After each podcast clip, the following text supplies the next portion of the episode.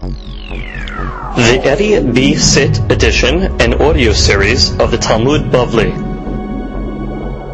Masechet Yoma has been dedicated in memory of Mazal Bat Esther Baghdadi and Yosef ben Mazal Baghdadi by their family. Ruach Hashem Tanichem Began Eden. Amen. Daf Tet Zayin. Today's daf is being studied L'Refuah Shelema Yaakov ben Jamile. אלנה רפנה לו, אלנה רפנה לו, אלנה רפנה לו בתוך שאר חולי עמו ישראל, אמן.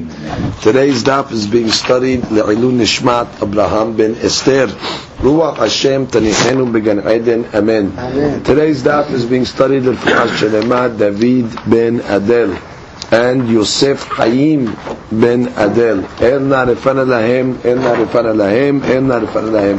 רפואת הנפש ורפואת הגוף, רפואתם וכן ונאמר, אמן. We begin today's daf on ט"ו עמוד ב' and we start from Tenan Atam. That is 1, 2, 3, 4, 5, 6, 7, 8, 9, 10, 11, 12 lines from the bottom on Tet Vav Tenan Hatam, we learned over there in Masechet Tamid. Amar Lehem Memune. The Memune is the Segan. It would be the one of the vices of the Bet HaMikdash. Se'u ve'aviu tale milishkat bet. In the morning they would have to bring a korban olah. So the korbanot were stored in a specific chamber. The chamber was called lishkat bet atelaim. The chamber of the telaim of the sheep. So the uh, segan in the morning would say, "Okay, it's time. Go bring one of the korbanot from lishkat bet atelaim." Uh, if you remember, we learned in Masechet Shekalim that at all times you had at least six uh, korbanot prepared, meaning they were mevukarim. Mevukarim means they were already uh, checked and made sure that there's no ba'alemumim. They're not blemished. So they would have them in the shkat betatilaim. So the Baraita continues, or actually the Mishnah continues, V'halo l'shkat atilaim haita b'miksoa sefonit ma'arabit the lishka, this office or chamber of the Telaim was situated in the northwestern side of the Bet HaMikdash. Ve'arba lishachot hayusham. And actually in that area there were four chambers. Echat lishkat Telaim, ve'achat lishkat hachotamot. One was the uh, tokens, or we called it.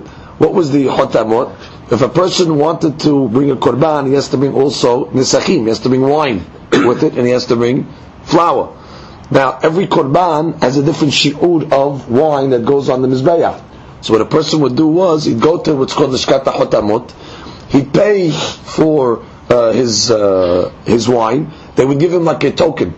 And on it, it would say what type of korban he brought, he's bringing and he would take that token then and go to the fellow in the Beit HaMikdash that gives out the Nisachim. So again, he pays into the Lishkat HaChotamot, he gets the receipt, so to speak, he goes to uh, the, uh, the, the vendor over there in the Beit HaMikdash, he, he, pays it in. Now, uh, if you remember, we learned in also Masechet Shekalim that there was four hotamot, four different type of receipts in the Bet HaMikdash. Uh, one had on it Egel, one had it on it Gedi, one had it on Zachar, and one had it on Hoteh.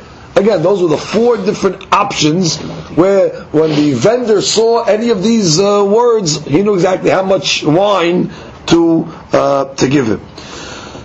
Ve'achat lishkat bet moked, and there was also a lishka called bet moked. What was uh, bet moked? So it was a small uh, room over there, and uh, that's where they had uh, the wood and that's where they also had a fire burning, where again the Kohanim would warm themselves up. She'osim ba panim. And the fourth lishka that was in that area was the office or the chamber that they would make the showbread. There was a special family in the Bet HaMikdash called Bet Garmu, and they were in charge of making the lechem panim. Now, uh, according to our understanding of the Gemara so far, our point to remember is Lishkat Telaim was in the northwest. That's the Gemara's setup for the following question. Now, just so you get a, a picture of it, in our picture books, at picture number 27, you see over here, uh, the, uh, actually you can, look, you can look at this picture over here, on 27, Arba Lishakot. Just to get a, uh, an image. You know, actually I'll show you in your ArtScroll in the beginning, you have a better picture. Just to know where, where, where they're located. Then I'll get to the color pictures in a second. In the beginning of the ArtScroll where you get your Bet HaMikdash, uh, model, you see the four Lishakot that we're talking about over here. Okay? So it's be number 37, 38, 39, and 40. 36 actually was the uh, major area called the Bet HaMoked. That's where a fire was constantly burning whenever the Kohanim needed to warm themselves up, because the floor was made out of marble and it would get cold, so they would go into this 36 area. But the 36 area was opened up into these uh, four smaller offices. Now, as you notice, incidentally, two of them are outside of the Kodesh, and two of them are inside the Kodesh. And the Gemara is going to uh, make a point of that as well. If you just want to look at the uh, the uh, the names, we'll start with 36. 36, he calls it Bet HaMoked, the Hall of Fire. Okay, then you have 37. He's calling that Lishkat Tilaim. 38 is where the uh, chamber in which the Lechem Panim was made, and 39 is, according to this, he says that's where the um, Hashmonaim deposited the stones of the altar that was defiled by the Greeks. Now, the Gemara is going to ask uh, a few questions on this Mishnah that we just learned in Masechet Tamid. So the Gemara begins with its questions. The Gemara says, that you could take. Urminu, we have a contradiction from a Mishnah in Masechet Tamid. No, Tamid to Midot. Okay, we have a question from Masechet Midot. Arba'a leshachot hayu lebet. There was four chambers around the Bet HaMoked. Again, the Bet is that big room that had the fire. Kichtoniyot, like small ones, small rooms, hapetuchot letiraklim, that are opened up into big, uh, to a big chamber. The big chamber would be the Bet HaMoked, and you have the small offices uh, around it. Shtayim bakodesh, two were actually in the holy, v'shtayim behol, and two were outside in the uh, hall area, meaning in the non-sacred area. Mavdidin ben kodesh tehol. They had little pieces of wood that uh, went across the uh, line that separated between kodesh and hol, like little stumps of uh, wood that were placed across the uh, area. Umayu mishamishot, and how did they serve? Where were they? Ma'aravit deromit, the southwestern corner. He aita lishkat tili, or lishkat tilaim. So right away you see a contradiction. Because in Masechet Midot, which we just read now, it says we're in the southwest, where we learned it in, right, uh, Ma'aravit deromit.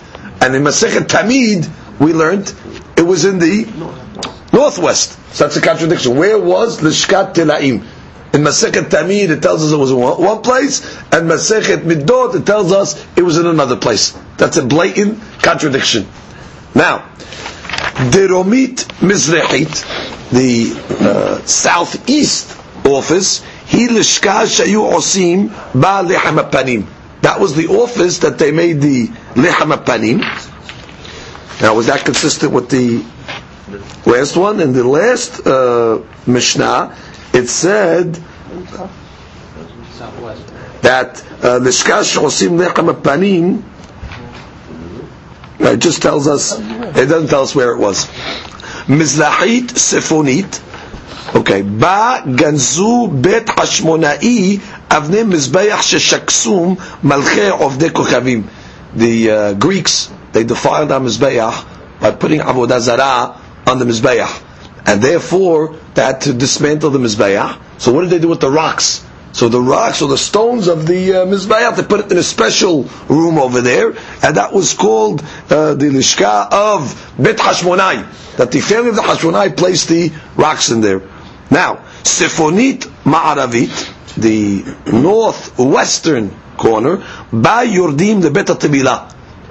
That used to be the uh, entrance underground for the Kohanim to go into the Bet Tibila, the mikveh. Now, the main question that we're dealing with in today's sugya is the configuration. Where was the shkat Bet Tilaim? Which means, was it in the northwest or was it in the southwest? That's the stira between the two uh, mishnayot. Now, besides that, uh, we have a some issues to deal with. Um, But near the Beit HaMoked, is that a southwest? Yes, which means, uh, first of all, the Chaura, we have four different leshakot over here that are mentioned also in Masechet uh, Tamid. In Masechet Tamid, the four leshakot, what leshkat? Atilaim, you had leshkat uh, hotamot, you had leshkat metamoked, and then leshkat lehamapanim. Now, on this uh, piece over here, you have the shkat tilaim, you have the shkat lechem you don't have the hotamot one, and you don't have the uh, moked.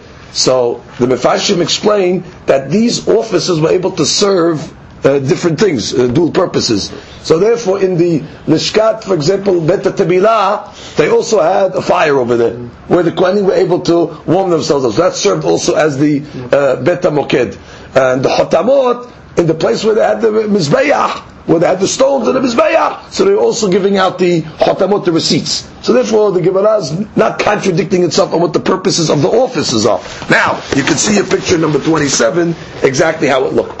Here's the four offices. You see over here in the uh, southwest, you have the Shkat Hatelaim, according to the Mishnah Masechet Midot, southwest, this is the Darom over here. Okay. So in the southwest you have uh, the Shkat Telaim, that's in the Kodesh, Kodesh. exactly. And then you have in the um, southeast, this would be Beta Lechem you see the oven over there with the bread. And then you go to the northwest, you had over here the Beta Tebila, right, to go down into the, uh, to the mikveh over here. And then in the uh, northeast, you had over here the stones. You see the stones of the uh, Mizbeah, and also they were selling the hotamot over there. Okay, so there's basically a contradiction. Where was Lishkat Bet Atelaim? Now you're going to ask a question before we even go further. What's the connection to anything that we're doing over here? So that she tells us in the beginning of the sugya, we're following a similar style of a sugya that we had before. If you remember, we had uh, a statement in the Gemara. The Gemara brought a Mishnah Masechet Midot, and the Gemara wanted to say that it's going like the Bishimon Hamitzpah. The Gemara and the Gemara wanted to say even that all Mishnayot in Masechet Midot follow the Bishimon Hamitzpah. The Gemara then said it can't be. Because we have a Mishnah in Masechet Midot, and Rabbi Shimon Mitzpah argues on that Mishnah. So how can he be the author of those Mishnayot? So said, you're right, he cannot be the author of the Mishnah, Mishnayot in uh, Midot. And then we said, uh, in, Tam- in, in, in, in Masechet Tamid, it was actually Masechet Tamid, and then we said, okay, must be he's the author of the Mishnah in Masechet Yoma. So the Gemara is going to do over here is a similar style. Which means the Gemara is going to show you that you have a stira in Mishnayot from Midot and Tamid, and we're going to try to find out who the author of the Mishnah is. We're going to say can't be this one because he argues on something that is said in that Masechet. Similar derech. So that she says we don't find that style too much in Shas. So therefore the Gemara says, you know what? Once already we discussed it once, we'll give you another example of uh, that uh, pattern. In any event, the Gemara says, Amar Rav Huna. Ravuna says, Mantana Midot. Who's the author of Masechet Midot? Rabbi Elazar ben Yaakovi. He's the author of Midot. How do we know that? Ditnan. Ezrat Nashim הייתה אורך 135 על רוחב 135. The Ezrat Nashim, that was a big courtyard in the Bet HaMikdash area, and it was 135 amma by 135 amma, a perfect square of 135 amma. וארבע לשכות היו בדלת מקצועותיה. And in the corners of the Azat Nashim, there were four chambers. Uma yu meshamishot. And what did they serve? What were their purposes? Diromit Mizlechit the uh, southeast, hi aita lishkat nizirim. That was called the chamber of the Nizirim. A Nazir is someone that takes a vow not to drink wine uh, for at least 30 days. And then after his um, uh, Nizirut is over, he has to bring a Korban Shalamim and he also has to cut his hair. And he takes his hair and he burns it in the fire. In the same fire that he cooks his Korban Shilamim, he puts his hair that he cut into that fire. So the Gemara says, Shesham Nizirim Mibashilim Et In that office, the Nizirim would cook their Korban Shilamim, Umigalehim Se'aran. And they would also cut their hair, Umshalehim Taha Tadud. And they would place it under the fire. That's the Shkat Nizirim. Mizlehit Sefonit, that would be the northeast, he aita lishkat ha'etzim. The Gaon takes out uh, the word uh, dir. So that would be the lishkat ha'etzim. Now what do they do in the lishkat ha'etzim? If you remember, we learned this in Masechet Shekalim. Shesham kohanim ba'alim mumin. Any kohen that was unfit to serve in the Bet HaMikdash because he had, let's say, a psul, because he had a ba'al mum, he was blemished, omdim, they would stand in that uh, office, umatli'in ba'etzim and they would uh, cut open the wood to make sure there's no worms. Because the halakha is that there's worms in the wood, it's pasul. Shekol etz bo because any wor- any uh, piece of wood that has a worm in it, pasul legabe mizbayah. It's pasul for the mizbayah. Now, uh, the Mefashi point out that if the uh, wood has a worm in it, so what they would do is if it was a dry piece of wood, they would just shave it off until they get to, you know, solid wood again. If it was a moist piece of wood, you couldn't shave it off, you'd have to throw away the, the piece. Sifonit Ma'arabit, that's the northwest, he aita lishkat hamsura'im. That was called the lishkat hamsura'im where the lepers were. Now, if you remember, uh, we learned also Masakhet Shekalim, what exactly, they had their own uh, area, chamber, because a leper, a mitzorah, on the seventh night of his tara process, goes to the mikveh. Okay? But he's still called Mechusar Kippurim because he has to bring his korban on the eighth day. Now, in bringing his korban, he cannot yet walk into the uh, Kodesh area, but he needs to actually stick his finger, his thumb actually, into the Kodesh area because he gets sprinkled on by the Kohen, and actually his toe. Uh, bohen yadav haimani, bohen raglav haimani, and tenuch ozen, and on the uh, earlobe. So the uh, Torah says that he would go into this special chamber over here. He would actually have to go to the mikveh again in the morning before he sticks his thumb into the area. So he would stand in this office, and from there he would stick his thumb into the kodesh, standing in the Shkatam Mitzorahim, and they would sprinkle. So technically, the Mitzorah goes to the mikveh twice. He goes to the mikveh on the seventh night, and then he goes again on the eighth morning before they allow him to stick his thumb into the kodesh area. Ma'aravit Diromit, now the uh, sa- uh, the southwest corner of the Azara, Amar Bi'azab ben Yaakov, Shachachti ma'ita mishameshet. He says, I forgot what they, uh, what they used it for. Abba Shaul Omer, Ba'ayun notnim yayin v'shemet. No, no, no. I'll tell you what they used it for. They would store wine and oil in that area. V'yayta nikret lishkat bet shemanya and they would call that chamber Bet Shemanya, the house of the oil. Now, if you just want to get a, a view over here of the Azara, okay, if you look at this picture, okay, 28 just shows you the Bet HaMoked. That was where the fire was, where the Kohanim would, uh, you know, uh, warm themselves up, and then you see the poles that separated between the Kodesh and the Hol. Right, but now we're discussing the Azara. This is in a different area. In the Azara, you had the four leshakot. So this is 135 amma by 135 amma. It's a massive area.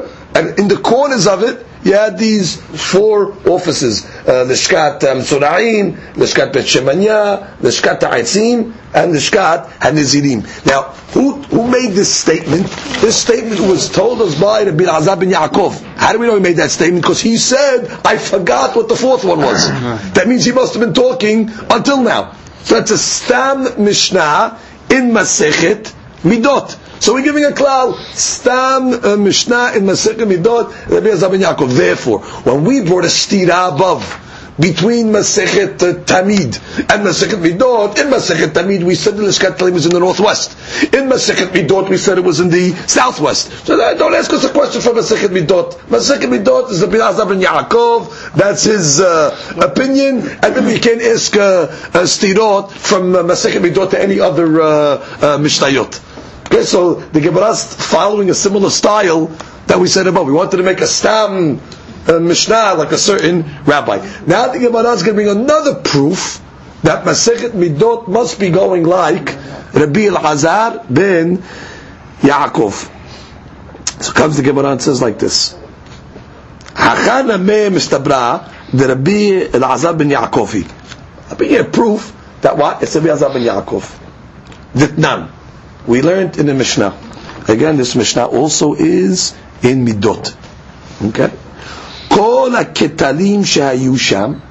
the walls that were in the uh, Bet HaMikdash, Hayu Gevohim. They were very tall.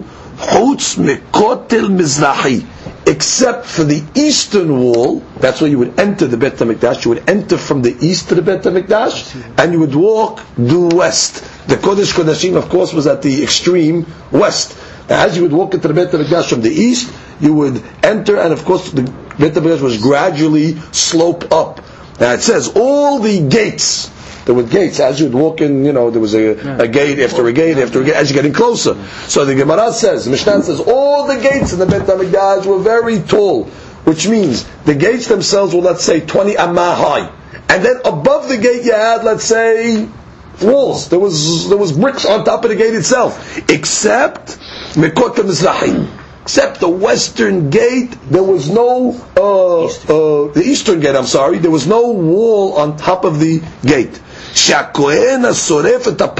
Because the kohen that would burn the para aduma omed behara mishha.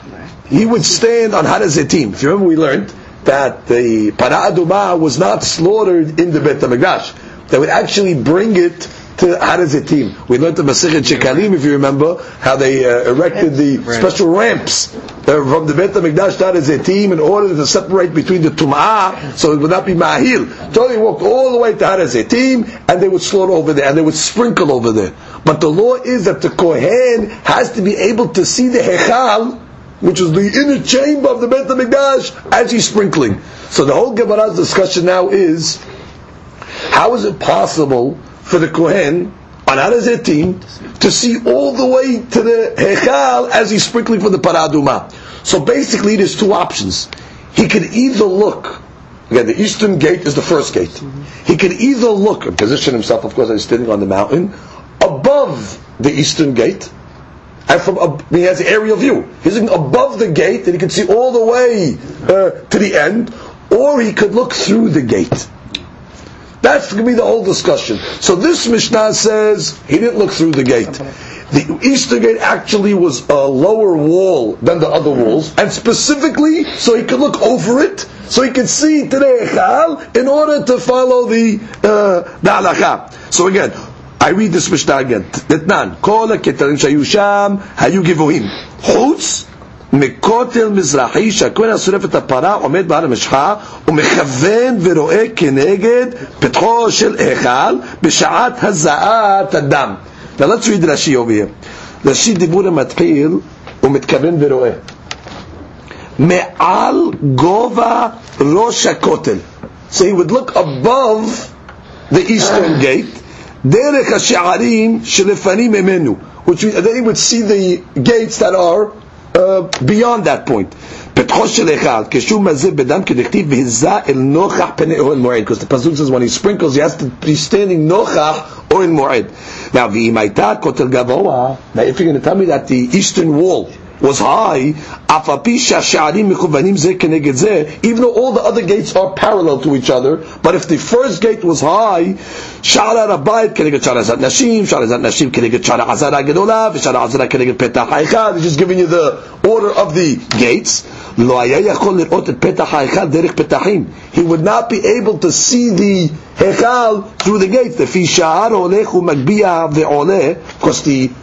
gra- the Bet HaMikdash area gradually slopes.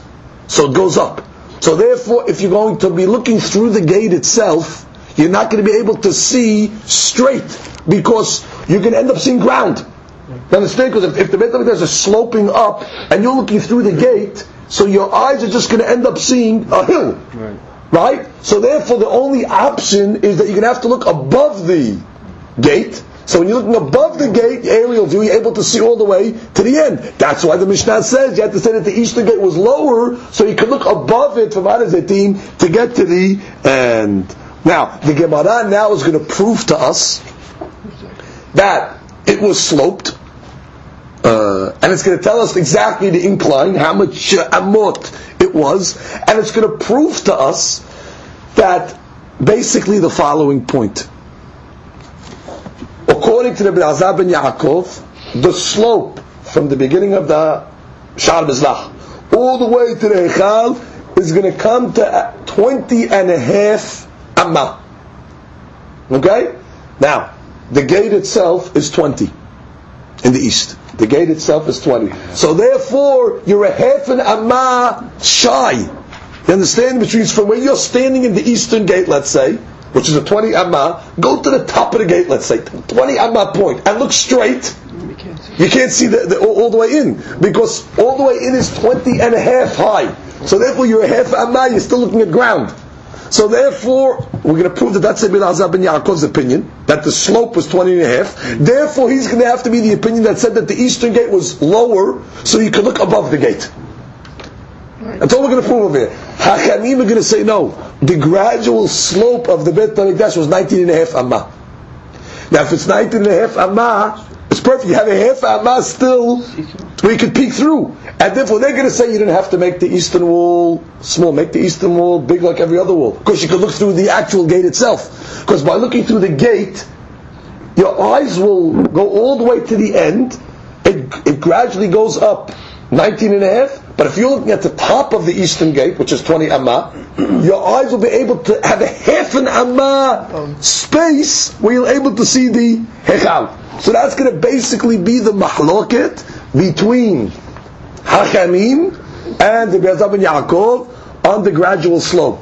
Now again, if you say the slope is 19 and a half, then you can look through. So that Mishnah that said in Masechet, uh, yes, Midot, that the eastern gate was not tall, that's not the Hakamim. Because Hakamim, make it tall. I don't care if you put bricks all the way on top of the gate, because I'm not looking above the gate, I'm looking through the gate. But if you say that it's not, it's 20 and a half, so therefore that Mishnah Midot must be Rabbi Yosef ben Yaakov. So it's another proof that Stam Mishnah in Masechet Midot is Rabbi Yosef ben Yaakov. Now let's see the opinions. So the Gemara says like this. Utnan Okay, that's the second line now we're up to. Utnan, we looked at the Mishnah.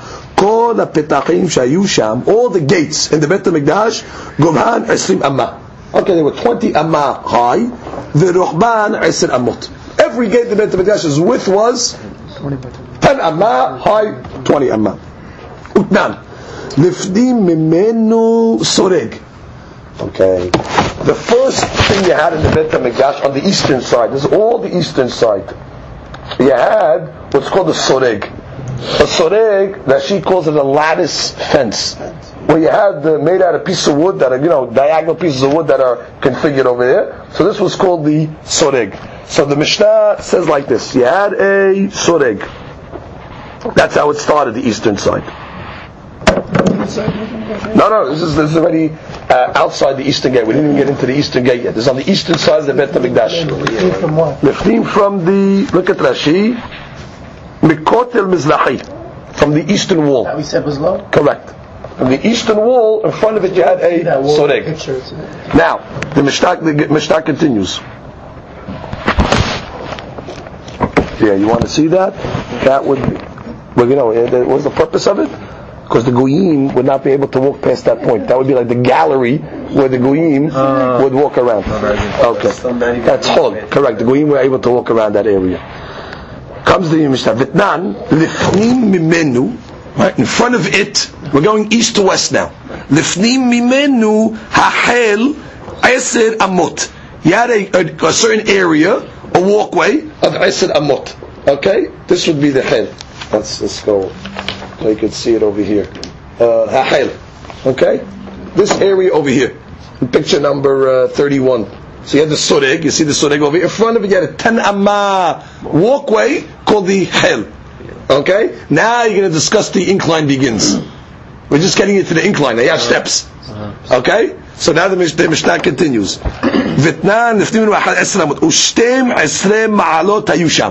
Uh, there were 12 steps that were over there. Rum ma'ala hatzi amma. The step itself, the uh, height of it was a half an amma. Vishilcha hatzi amma. And its tread was also half an amma. So therefore, if you have 12 steps, no, half amma each step, so it's six, six amma on 12 steps. Each, each, each one is half amma. So altogether, how much incline do you have over here after the steps? Six amma. Which means the, the, the, the, the, the, the, the width of the step is an amma. Okay? And then the, Oh, the height. the height. Oh, so the height and the, the width. Width, okay. That's how you say it. Where you step. Where you step. okay? Oh, oh, oh, like coming out. Correct. The step itself comes out. Right. Okay, and then you have the uh, the height of it. So there was half amma by half amma each step. So basically, just keep keep keep calculation. Six. At this point over here, you're at six amma high already from the uh, eastern gate. Okay, we continue. Uh, ושל חצי אמה. ט"ו מעלות עולות מתוכה היורדות מעזרת ישראל לעזרת נשים. Okay, now, from there, you went into what's called the Azat Nashim, by the way. Above these 12 steps, you see a gate over there called the Azat Nashim. Okay, you walked into Azat Nashim. That's what we discussed before. It was 135 amma, 135 amma with the four offices on the in the corners of it. Okay, now over there in the Azat Nashim, you had more steps. That actually 15 steps that you would walk either up into the Azat Yisrael or from the Azat Yisrael down into Az- Azat Nashim. Now again, these 15 steps also were a half amma by half amma, so that would bring you seven and a half more amot of incline. So so far at this point in the Beit HaMikdash, we're already 13 and a half amma high. Right? The six plus the seven and a half. So we continue. It keeps going up. Keeps on going up, exactly. Walking is that Anashim, you walk up. Exactly. You're walking, no, you're walking straight in there. Once you get to the steps, Not for the end of it. the end of it, there were steps. The western end. Right? Exactly. The western end of the Azat Nashim, you're walking up 15 steps into the Azat Israel. Okay? So the Mishnah, the Mishnah continues. Utnan. Okay, I'm sorry. חצי אמה, ט"ו מעלות עולות מתוקה, היורדות מעזת ישראל לעזת נשים. רום מעלה חצי אמה, ושלך חצי אמה. It's a half a אמה בהhalf אמה. The, the, the, wi- the width of it and the, uh, uh, the height of it was um, a half אמה. ותנן, בין העולם ולמזבח, כף בית אמה. Okay, now you'd walk in, again you're walking west, you'd walk in to a uh, gate, Okay, the gate was called Sha'ar Nikanor, okay, see the golden gates of Sha'ar Nikanor. Now, from this point when you would walk in to the Sha'an Nikanor, to the Mizbeach, it would be 22 amma. We're not discussing any incline yet, we're just discussing straight walking. From the gate until the beginning of the Mizbeach was a distance of 22 amot. However, the Gemara says, Utnan, ben ha'ulam v'la Mizbeach. Yeah, ulam is like uh, called the uh, the area right before the mizbeach. That's where the Israelim. That's where the Israelim are able to walk. Right. That's right after Azat Nashim. You have the ulam, which is the Azara of Israel, where the Israel are able to walk. Now. Okay, you got another 12 steps there. Rum ma'ala hatzi amma v'shilcha hatzi amma. So another 12 steps, you have another 6 amma. So that takes you to 19 and a half. Now you see the steps over here, obviously, right? You see the steps that are uh, in front of the uh, Mizbeah. Okay? Now, I just want to see a, another picture over here. Here was the 15 steps in the Azat Nashim that walked up into Sha'ar Nikanor. Okay, from Sha'ar Nikanor you went to the Ulam, and then in the Ulam, we're going to discuss now. Continue. Utan, Rabbi Elazar ben Yaakov Omer, Ma'ala hayta sham.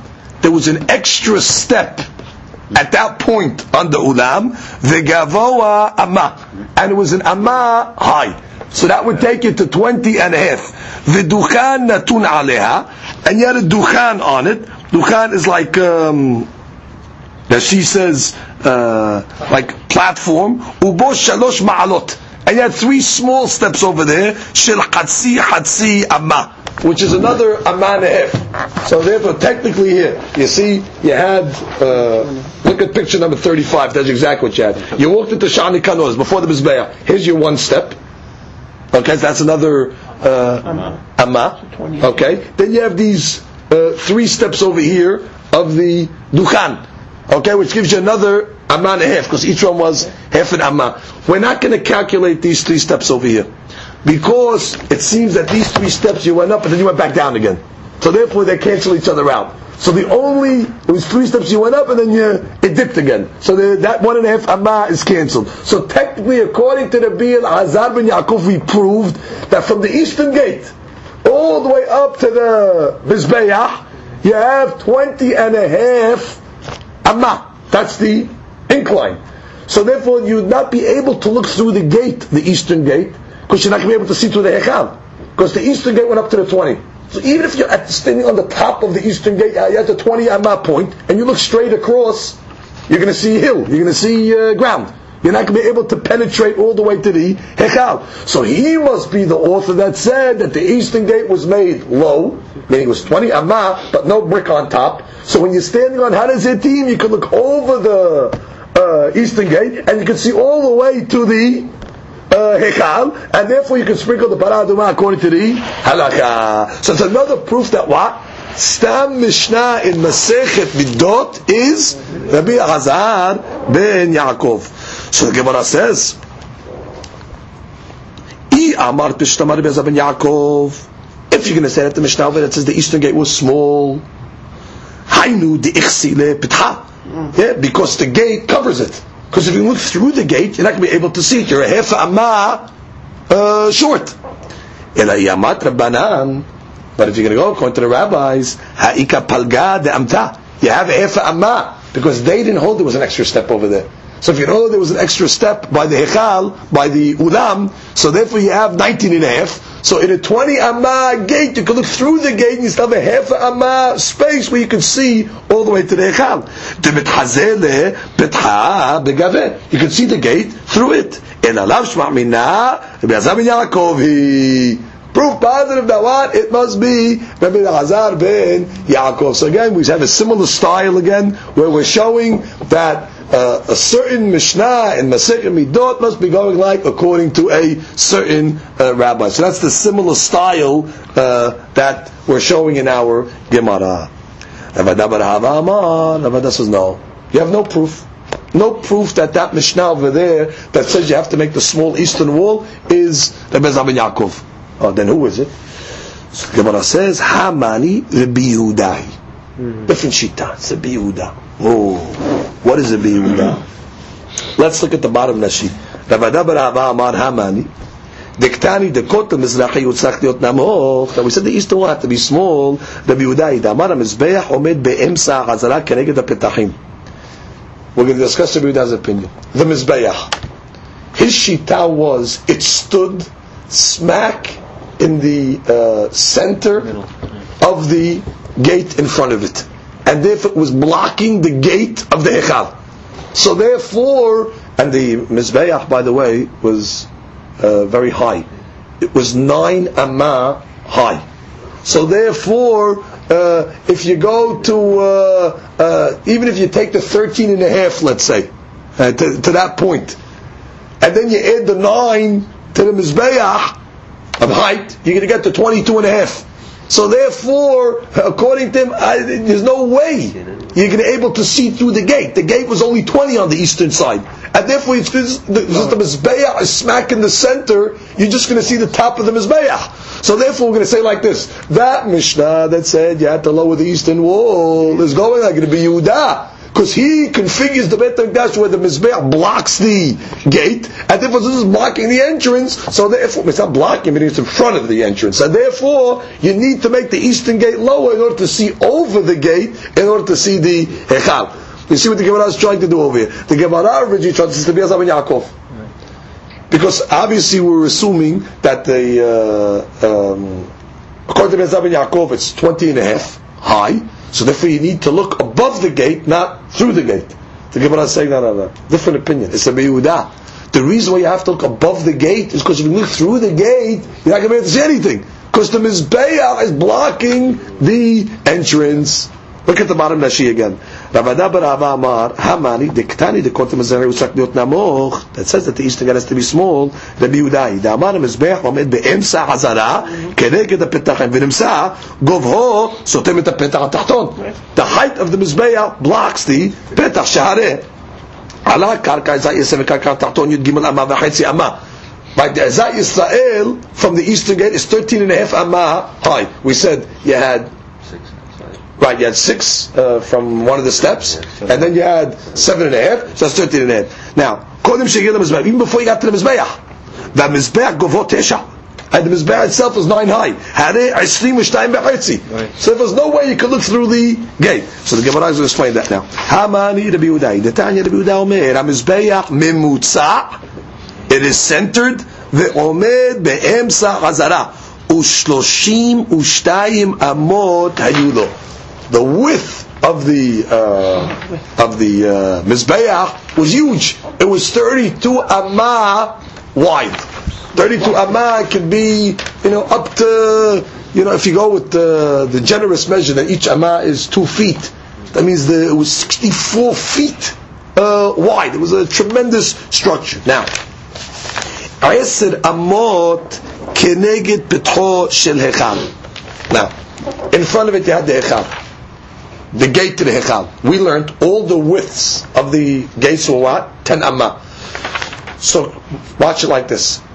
Put the Mizbeach, where 10 amma of Mizbeach is centered right at the 10 amma in front of the gate. Now, how much you have left over? You still have 11 that you need on each side. So you'd have uh, 10 right blocking up the hollow part of the gate, and then you'd have 11 to the right, now, that would include the, uh, the doorpost and the thickness of the wall. The doorpost and the thickness of the wall of the Hechal was 11 on each side. The entire Hechal's length was 32. So basically, uh, it was 10 of space, and then you had 11 on each side. So therefore, the Mishnah, the Gemara says, Yud Aleph Amma Letzafon, V'Yud Aleph Amma Ledarom, Nimsa, Mizbeach Mechuvan Keneged Echal Vekotlav just to see a, uh, a picture of that. Well, if you see the doorpost, it would count. You have to see the entrance. You know? Right, you could not see it. You couldn't even see the doorpost you're trying to say. No, no, it was just saying where it was. It's telling you. It's just telling you that's how it was. It's not telling you anything more than that. No, that's not that. Uh, actually, you'd see that in your ArtScroll. You'd see a better, uh, a better picture. If you want to go to your ArtScroll. Ah, diagram A. Which page is that on? 16B1. Okay diagram A. Okay, perfect. So you would Aleph have it over here. Here's the Mizbeach. Okay? The Mizbeach is 32 wide over here. There's the uh, of the um, uh, ulam. Okay, of the Echal. This is 10. 10 across. So 10 over here to 10.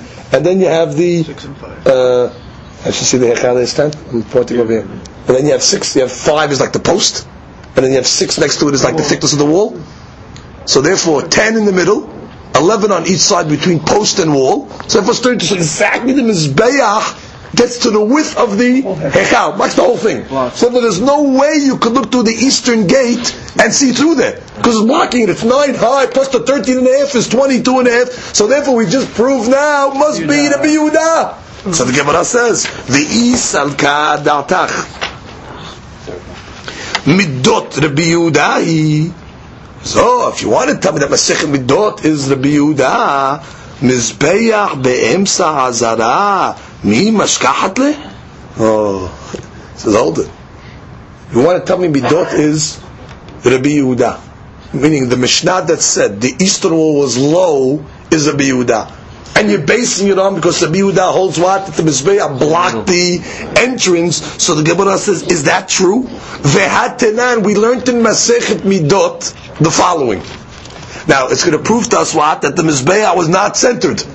So how could you say that Rabbi Yehuda is the Stam Mishnah Midot based on an opinion that says he held the Mizbeah was in the center, blocking the door, where we know from Mishnah and Midot somewhere else that it wasn't like that. What does it say in Midot? Matena. כל העזרה הייתה אורך 187 על רוחב 135. From east to west, from the furthest point, let's say uh, east, all the way to the furthest point west and even past uh, the Kodesh Kodashim, because behind the Kodesh Kodashim there were like offices over there and there was a little space of 11 Amma which we're going to learn now. So from the east to the west of the Beit HaMikdash, it was 187 Amma. That was the length of it. From north to south, meaning from the width of the Beit HaMikdash was 135 Amma. So again, it's 187 long by 135 wide. starting point of that 187. You're starting from the, the eastern gate where we talked about. Exactly. Outside. Outside, and we'll, we'll, we'll see it now. The Gemara is going to give us to, to, all- to all the way to the end of the Kodesh Kodashim. Behind it. I mean, past the Kodesh. 187. The Gemara is going to explain it. Now, من המזרח למערב 187. Okay. Now he's going to explain you the calculation. Now, actually, the calculation begins from here. Makom dirisat reglei Yisrael. The place past Shah Nikanor. That's where we're really starting from.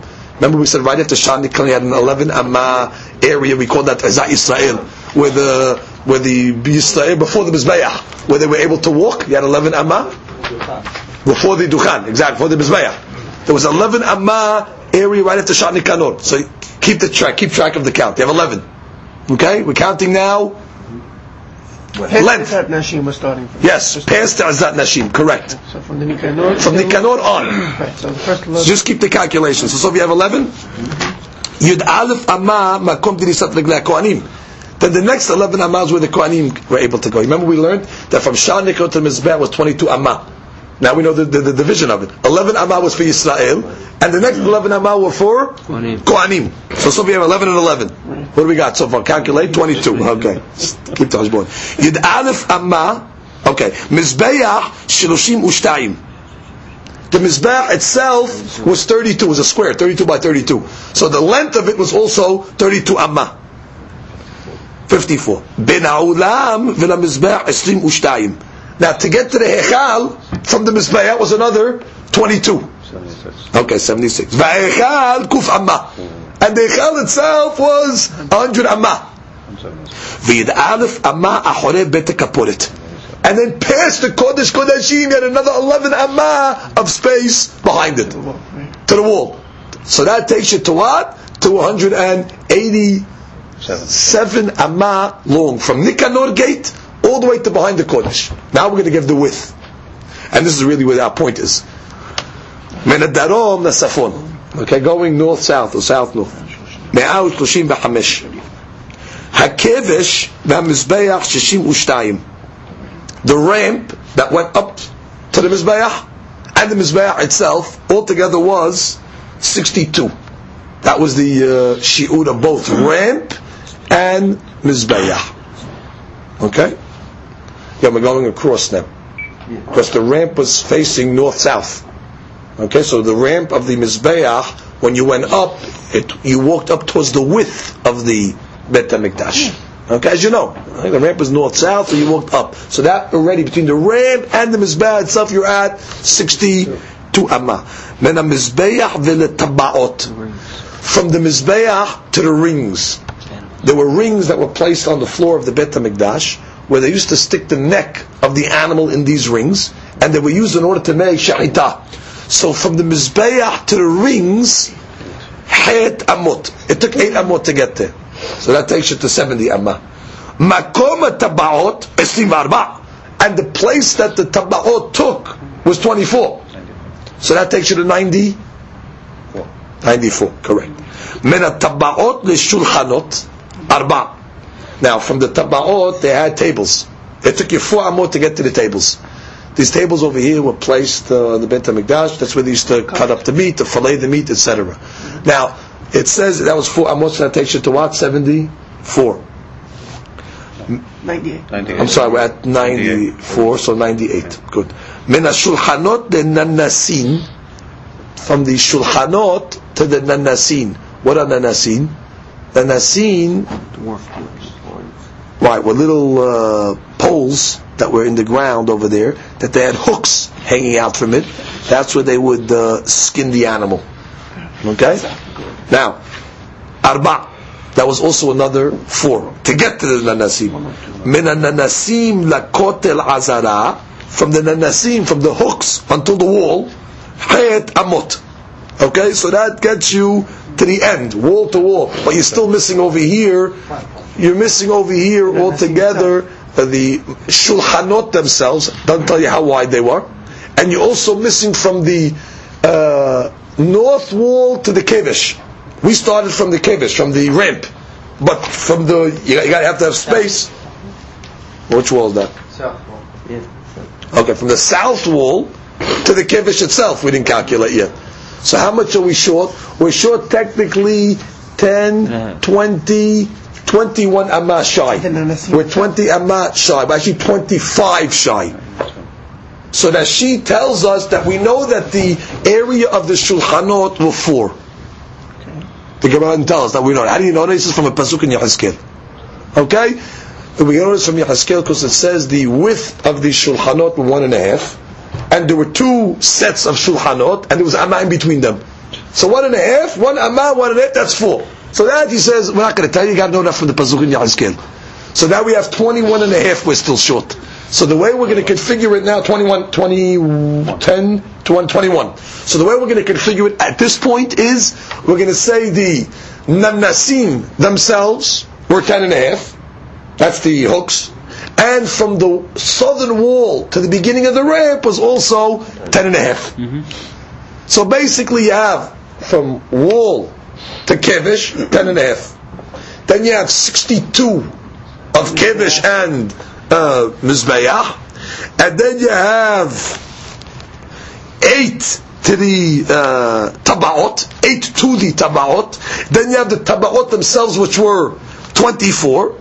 And then you have four to the shulchanot and four of the shulchanot. Then you have four to the nanasim, and then you have ten and a half of the nanasim themselves, and eight to the wall. So that takes it to 135 in the width. So far, so good? Mm-hmm. How do you know Shulchan was four? Pasuk in Yehezkel. Ah, it says, Not from it's a this. pasuk. Uh, no, doesn't tell it to you. No calculations. No, no, no calculation. It tells you it was one and a half. It was one and a half, so therefore you have the remainder is 21. Right. So 21, you split it evenly at this point is the way we're thinking it's done. So the Gemara says like this. Ramotar Of the 135. of the 135, which was 21. Ben a kevish v'lakotel. That's between the southern wall and the kevish. Umakom and nanasim. Ten and. And the place of the nanasim themselves. Alright, here we go. This is the by the way, this was all the Mishnah in Masechet Midot. Ve'i salka datach. And if you're going to say Midot Rabbi Yehudai Mizbeach be'emsa hazara mi mashkachat le? According to this calculation, the Mizbeach was not In the middle. the. Harubad the Mizbeach bedarom ka'eh. The majority of the Mizbeach was actually in the south. Now, let's figure out why. We'll figure out why. Diagram C. Okay, you want to look at the diagram? You can actually look at Siyur Gimel. Let's figure it out ourselves for a second. Starting from the go go go, go slow. Where was that? Starting starting from the southern wall. Okay. Starting from the southern wall. What do we say you have to the beginning of the ramp? Ten and a half? Yeah, ten and a half. 72 and a half. Okay, That was bad. so you have 72 and a half. Okay, now the center point of the width is going to be at the 67 and a half point because you have 135. Right. Okay, which means the center between north and south. The line, draw imaginary line down the uh, uh, uh, the um, the center of the uh, of the width of the Bet Hamikdash, separating north to south. Right.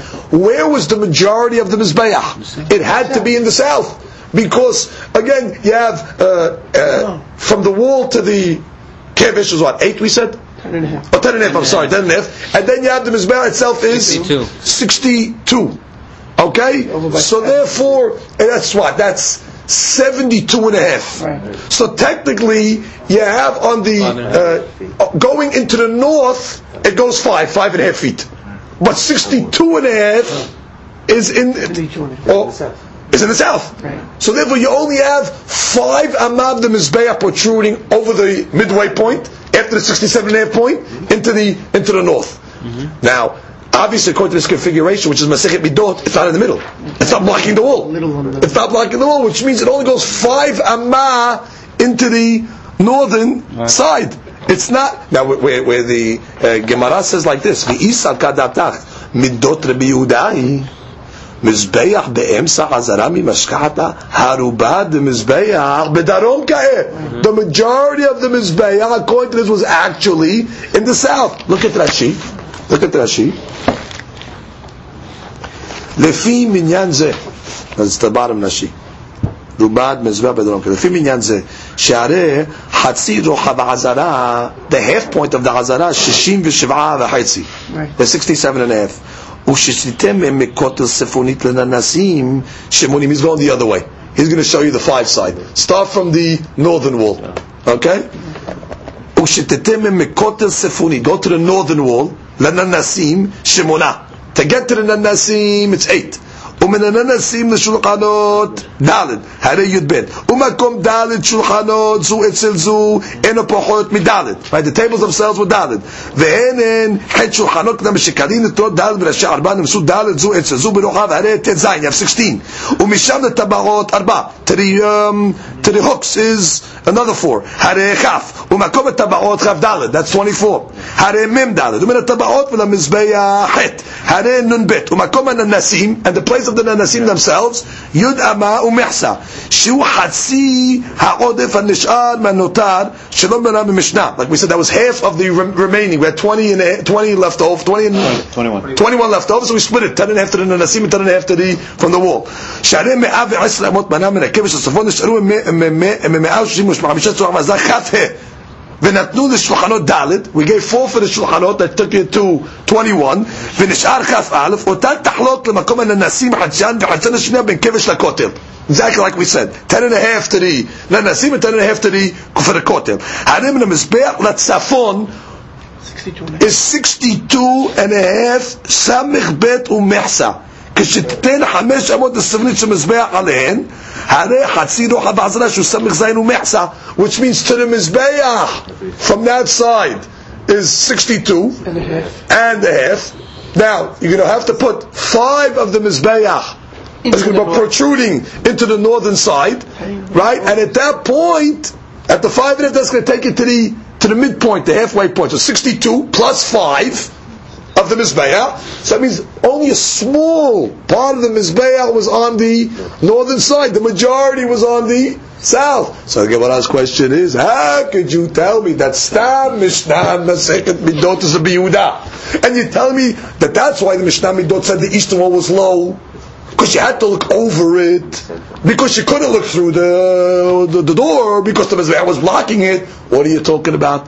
In Midot, the Mizbeah was not blocking it. The Mizbeach actually was all the way to the south. Only, I'll get to it. Only a small amount of the Mizbeach was in the north. And the Gemara is assuming, and I'll explain why in a minute, that that small amount was not blocking the entrance of the Hechal. Now, we have to see why not. Because the Chaura, the Hechal was was centered, was ten. Right, it was 10, So, right. so which means five in the north and five in the south. Mm-hmm. So therefore, technically, it's blocking anyway because that five is blocking. She'elat Tova, that she asked this question.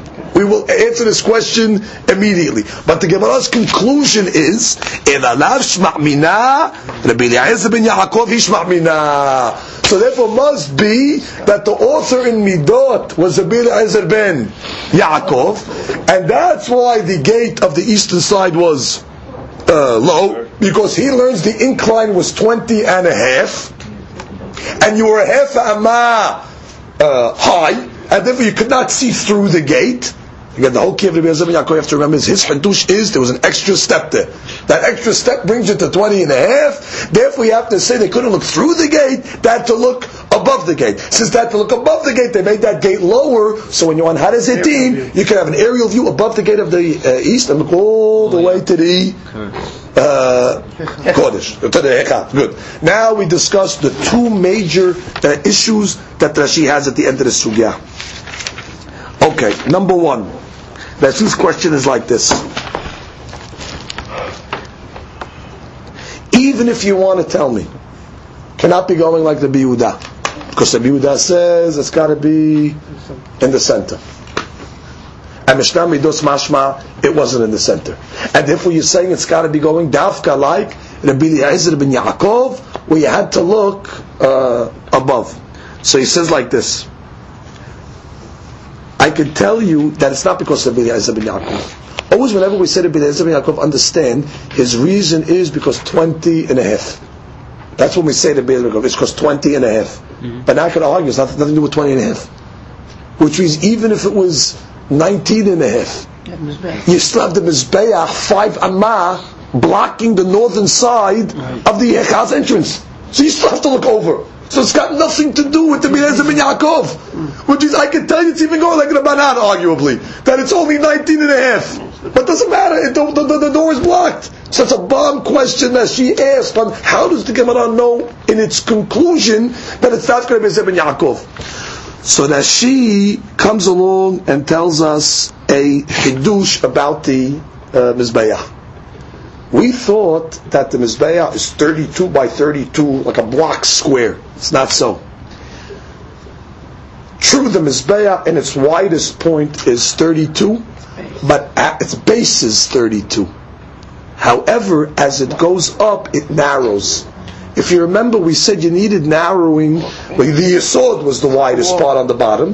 Then you had you had a walkway where the Kohen actually walked. You also had a decorative uh, uh, ledge that came out. So therefore, technically, uh, on that five amma, as you went up, it narrowed to three amma. Both questions. So technically, you had a two amma window where you're able to see. To see. Oh, so once you explained that you had a two amma window, now it could be only according to Ben Ezra ben Yaakov. Because according to Ben Ezra ben Yaakov, it's 20 and a half. Right. 20 and a half. I don't care if you have a space to see it. You can't see it because you're going to end up seeing ground. So, umm Mizbeach. So therefore, you have to say that the wall was low to look above it. So that answers the first question.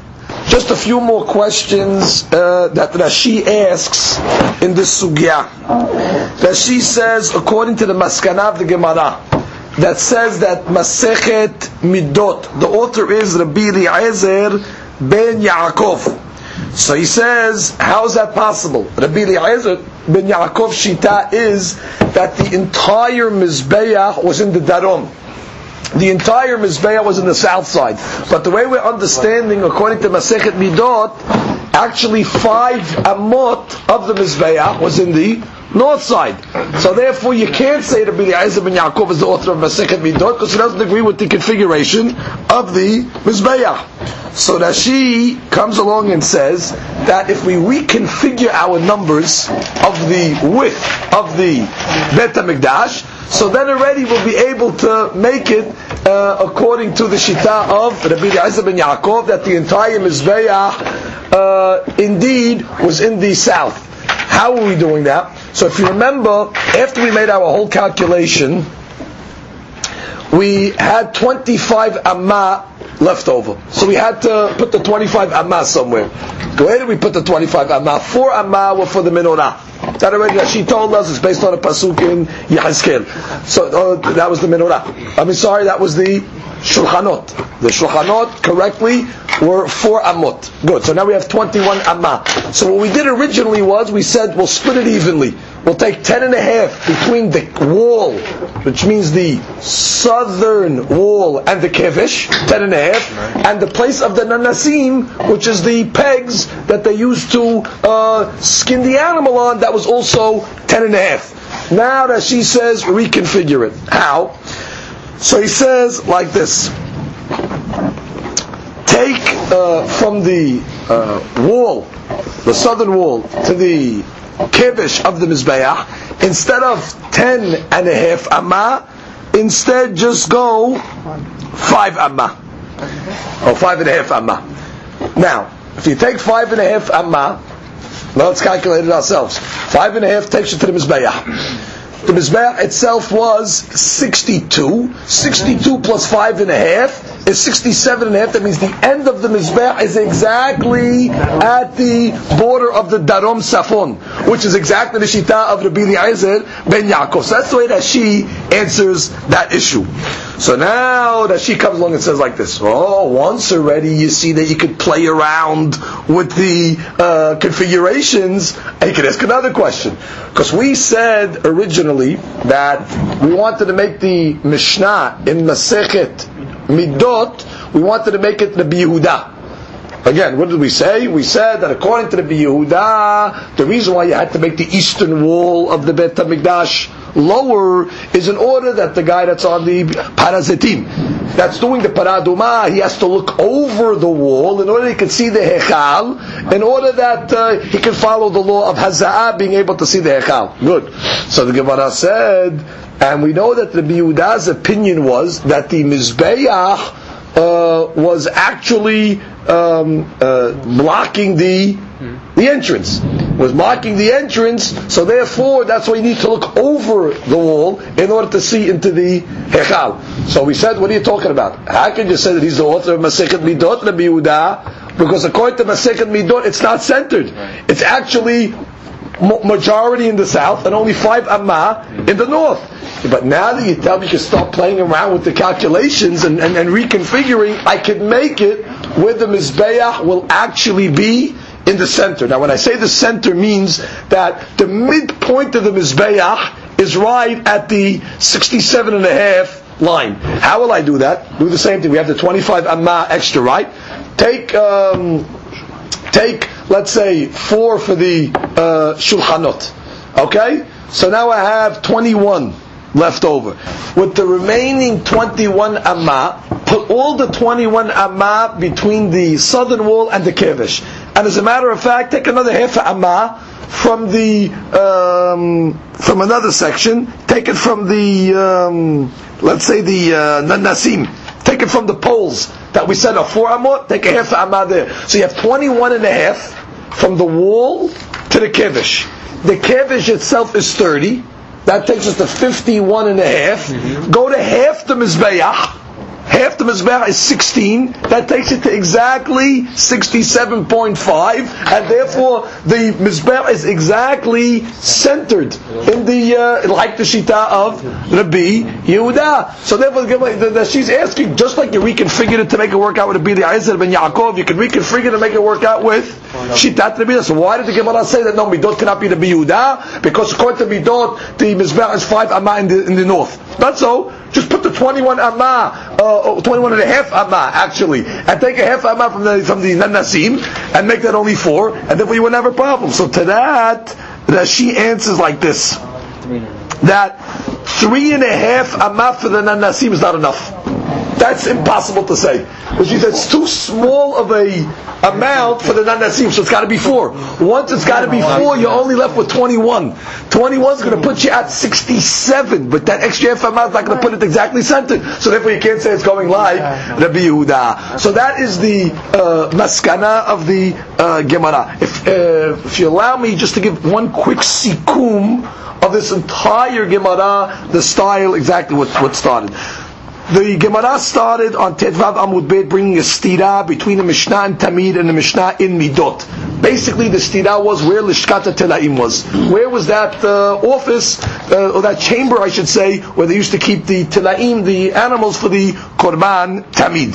So, uh, the Gemara said, no problem, Masechet Midot is going like Rabbi Eliezer ben Yaakov, and therefore you can't ask a question from a second Midot. He's like a Da'at Yahid. He's the, uh, he's the author. So the Gemara uh, went on to say, proofs and how do we know that Midot is indeed the Shita of Rabbi Eliezer ben uh, Yaakov. So one of the proofs that we brought was the Kotel, the eastern wall.